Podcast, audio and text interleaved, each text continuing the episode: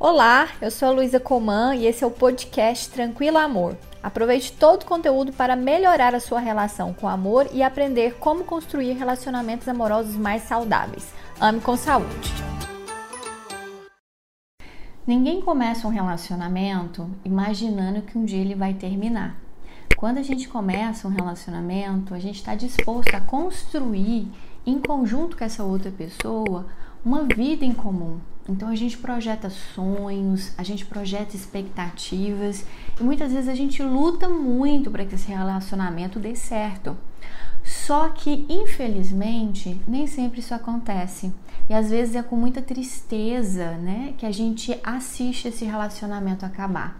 Quando isso acontece, muitas vezes a gente tem a sensação de que o chão abriu nós somos atirados numa sensação profunda de perda e muito sofrimento que pode ser realmente devastador na nossa vida. Então, como lidar com isso? Como superar um fim de um relacionamento? Primeira coisa que eu tenho que entender é que quando o relacionamento chega ao fim, nós temos uma sensação muito parecida de quando alguém próximo da gente morre. Parece pesado, né? Mas realmente algo morreu. O amor morreu. A vida em conjunto que foi planejada, ela morreu. Os planos, os projetos, tudo isso chegou ao fim. Então a sensação que a gente tem é de uma perda muito grande. E para a gente lidar com essa perda, a gente passa por um processo chamado processo de luto, que é completamente natural e esperado, mas que envolve lidar com a dor até a gente conseguir, com o tempo, reestruturar a nossa vida de uma outra forma. O processo de luto, geralmente eh, as pessoas querem evitá-lo a todo custo, mas isso não é saudável. Esse processo ele é importante porque quando a gente está num relacionamento, a gente direciona toda a nossa energia, né, para que ele funcione. Só que ao terminar esse relacionamento, a gente tem que fazer essa retirada dessa energia para canalizá-la para uma outra área da nossa vida ou uma outra pessoa que vai trazer crescimento para a gente. Então, esse processo de é, canalizar a nossa energia para uma outra coisa é, é, o, é o que acontece ao longo do processo de luto. Por isso que ele é importante. Só que o processo de luto ele não tem um tempo específico. Cada pessoa vai lidar com o luto de uma forma muito única, mas a gente tem que tomar cuidado, porque o luto ele pode ir até de uma semana a uma vida toda. Quando o luto ele começa a ficar muito prolongado e a trazer muito prejuízo para a nossa vida, significa que alguma coisa não está funcionando bem e aí a gente precisa olhar com muito cuidado e muitas vezes procurar ajuda. Mas como lidar então com esse processo de luto, né? Como lidar com a perda? Eu acho que a primeira forma que nos ajuda, né, a lidar com a perda é entender como é que esse luto funciona. O luto, ele tem várias fases. Essas fases, elas não precisam acontecer uma após a outra, vai depender muito de cada pessoa. Mas entender o que é cada fase e como lidar com cada fase te auxilia a passar de forma mais rápida e mais saudável por esse processo. Então, a primeira fase, que é a mais comum no luto, chama-se negação.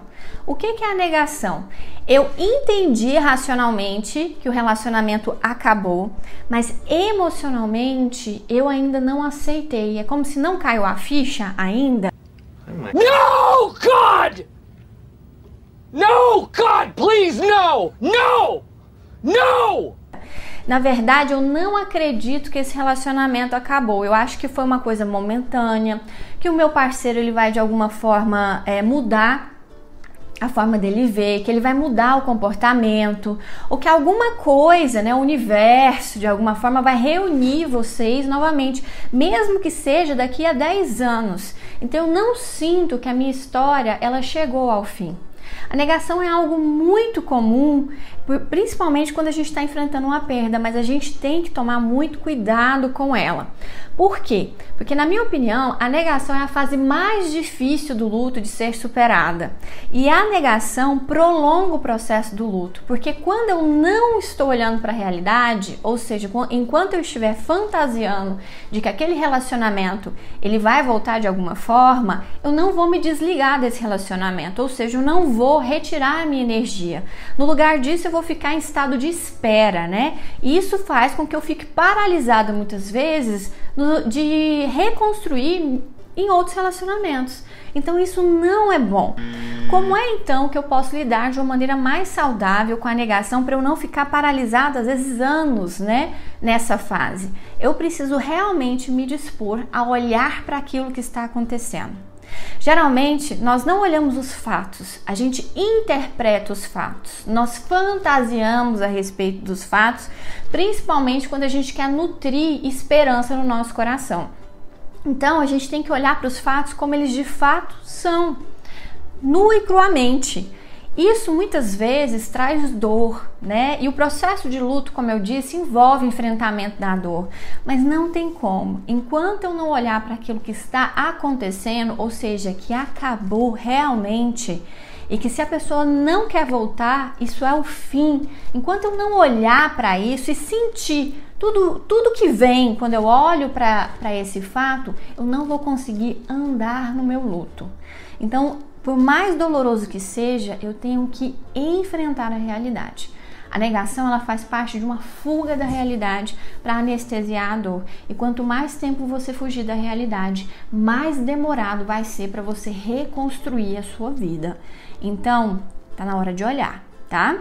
A próxima fase depois da negação, geralmente elas acontecem de maneira simultânea, né? Também é, um, é uma fase que a gente tenta de alguma forma anestesiar a nossa dor. Chama-se barganha.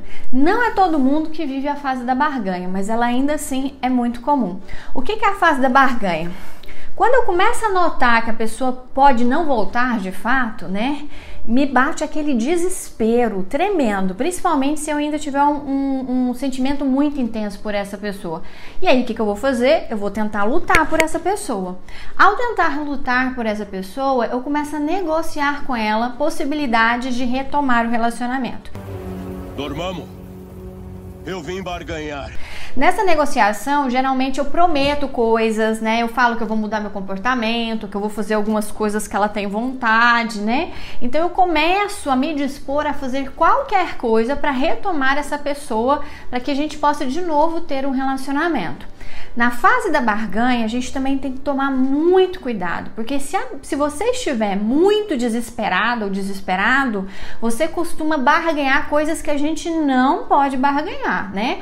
Então é nesse momento que a gente começa a correr muito atrás do nosso parceiro, é o momento que você começa a se humilhar, que você começa a mendigar afeto. Portanto, a barganha é um momento extremamente delicado para a sua saúde emocional. Mas como lidar com essa fase. Você precisa entender que a barganha é uma continuação da negação, é um jeito de continuar negando que o seu relacionamento acabou. Existe uma necessidade muito grande de lutar ainda por aquele amor. A melhor forma de lidar com a barganha seria desistir de lutar. Mas como eu sei que muitas vezes você ainda não está preparado para viver isso, é, algumas coisas você precisa ter em mente. Tudo bem você lutar se você achar que vale a pena lutar, mas você tem que entender que algumas coisas não são negociáveis. A sua autoestima, ela não é negociável, a sua dignidade não é negociável e principalmente a sua saúde, ela não é negociável. Depois que você luta bastante na barganha e ainda assim você não tem o resultado que você esperava, você começa a cair a ficha de que aquela pessoa ela de fato não vai voltar. Aí geralmente você passa para a próxima fase, que é a fase da raiva. É completamente coerente sentir raiva ao longo desse processo de luto. A raiva, inclusive, é muito bem-vinda, porque é, é no momento da raiva que eu começo a me desligar emocionalmente do meu parceiro. A raiva ela geralmente vem como uma sensação de injustiça, de indignação, de revolta.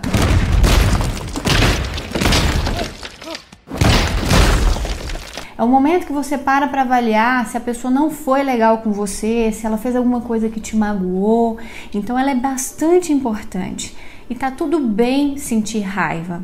As pessoas geralmente elas não gostam de sentir raiva até porque não é um sentimento muito agradável. Mas sentir raiva não quer dizer que você é uma pessoa má, quer dizer que você é uma pessoa que está ferida. Isso é completamente humano. Agora, como lidar então com a raiva? Eu acredito que principalmente se permitir senti-la extravasá-la de uma maneira que seja positiva. Como é que seria isso? Conversando, conversando com as pessoas, né? Agora o que a gente tem que tomar cuidado com a raiva é não é porque eu estou com raiva que eu posso usar a minha raiva para trazer prejuízo para o outro. Então eu tenho todo o direito de me sentir com raiva, mas a consequência da minha raiva, ou seja, o comportamento que eu vou ter no momento da raiva, tem que tomar bastante cuidado, porque pode trazer consequências piores para a minha vida e aumentar o sofrimento. Um outro cuidado que a gente tem que ter com a raiva é para não transformá-la em sentimento de culpa, que seria quase uma raiva autodirecionada. Quando a gente avalia que muitos dos nossos comportamentos não foram adequados né, ao, ao longo do relacionamento e percebe que esses comportamentos de alguma forma contribuíram para esse relacionamento acabar, muitas vezes a gente se, se enche de culpa. E, e, é claro que isso também é extremamente ruim. Então é muito importante que você passe a, a se perdoar. Mesmo que tenha sido uma falta de maturidade nesse momento, é, é, é, muito importante entender que relacionamentos não vêm com manuais de instrução, né? A gente aprende muito é por tentativa e erro e a nossa maturidade ela vai sendo construída na medida que a gente se relaciona. Então se permita, né? Se perdoar para que você possa seguir em frente. Depois então que eu passei por esse processo de raiva, né, a ficha de fato começa a cair. Aliás, a ficha cai. É nesse momento que eu passo por uma outra fase que é a tristeza. A tristeza também ela é completamente esperada quando se termina um relacionamento. A tristeza é o momento quando eu realmente percebo que nada que eu fizer vai mudar aquilo. E aí eu sou inundada por esse, por esse sentimento. Eu quero ficar mais quieta, mais introspectiva. No momento da tristeza é o momento de chorar. É o momento de de fato sentir a sua dor, porque é nesse momento que você passa a retirar a energia do seu parceiro para conseguir redirecioná-la para uma outra coisa na sua vida. E aí então, como lidar com a tristeza? Sem julgamentos. As pessoas têm muita dificuldade de lidar com a tristeza porque elas acham que sofrer por amor é um sinal de fraqueza. Na verdade, sofrer por amor ou sofrer é um sinal de humanidade. Então chore. Esse é o momento de chorar. Tá doendo. Você está sofrendo de fato. Foi uma perda real. Então, esse é o momento de sentir para que a dor passe. É nesse momento da tristeza também que, que você precisa é, procurar ajuda. Vá atrás das pessoas que te amam, sua família, seus amigos. Busque colo, busque um ombro amigo. É, desabafe com as pessoas que você confia.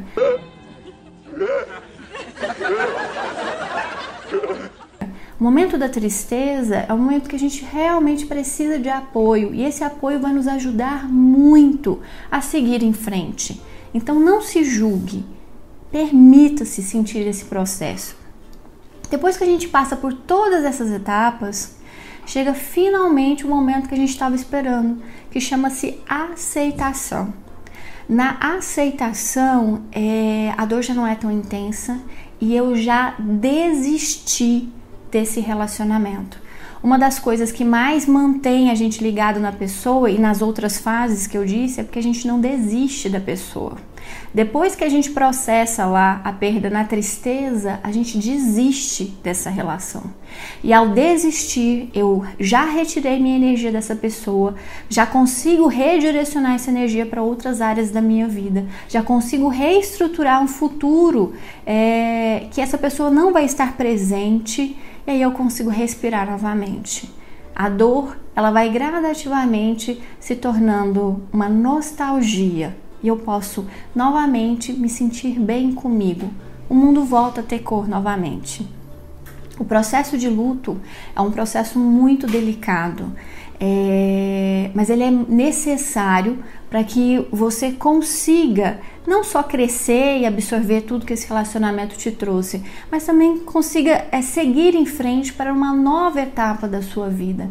Cada pessoa lida com o processo de luto de uma maneira muito única, mas se ele se prolonga demais ou se ele se torna algo muito limitador, é necessário procurar ajuda.